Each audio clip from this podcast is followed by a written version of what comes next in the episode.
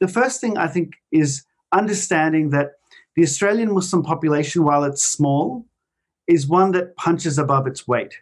And I think that's something that every person watching this should really bear in mind and, and take some con- confidence from.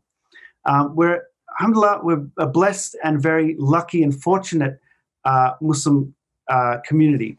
And I think with that, we have remarkable opportunity, but I think also separately, we could say a lot of responsibility, perhaps. Um, but from that, I think one trend that emerges is that people in Australia who are thinking about running a business or starting a venture, starting an enterprise, the conditions couldn't be better. You know, the opportunities are there. Um, it's not a perfect world; it's never going to be. But in terms of how good we, we could ha- could have it compared to other parts of the world, we've got a really really strong opportunity. Now, access to capital is always a barrier. It's always a difficulty. It's never something that's you know really readily available.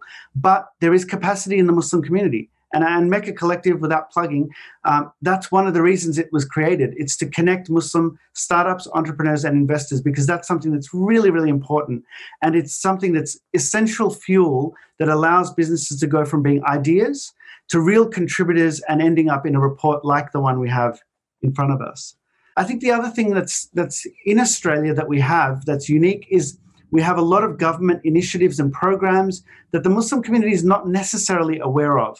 Um, so we have fantastic organizations like Startup Victoria, uh, Launch Vic, which are not necessarily geared around the Islamic economy, but they are geared around great businesses and great ideas that have a target market that can be reached. Now, it's probably incumbent on the Muslims knowing that Indonesia is sitting there, Malaysia is there. It's a huge market, it's a huge accessible market.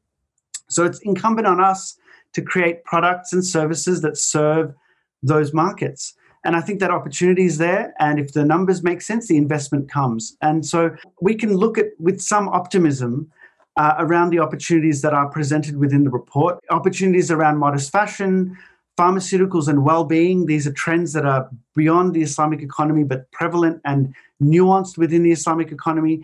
Trends like cosmetics and beauty, again, they, they cross they cross over between Islamic and non-Islamic uh, audiences, travel and media they're all areas that we could build businesses in and build brands in and you know really put uh, put some businesses and brands on the map the other thing that's really important to note that i wanted to focus on is the opportunity for women uh, within the islamic economy and broadly we're seeing the emergence of many female entrepreneurs we've got some great success stories within the community you know people building businesses out of really grassroots needs. So, for example, organic food business, delivery businesses that have thrived within the COVID environment. And those businesses can scale up from being delivery to a few friends to multi million dollar enterprises that can then influence non Muslim audiences. That's the sort of thing that's possible and, and that we'd love to see. And so, I would encourage everyone that's here today, download the report, have a read through it. There's so much in there that's positive.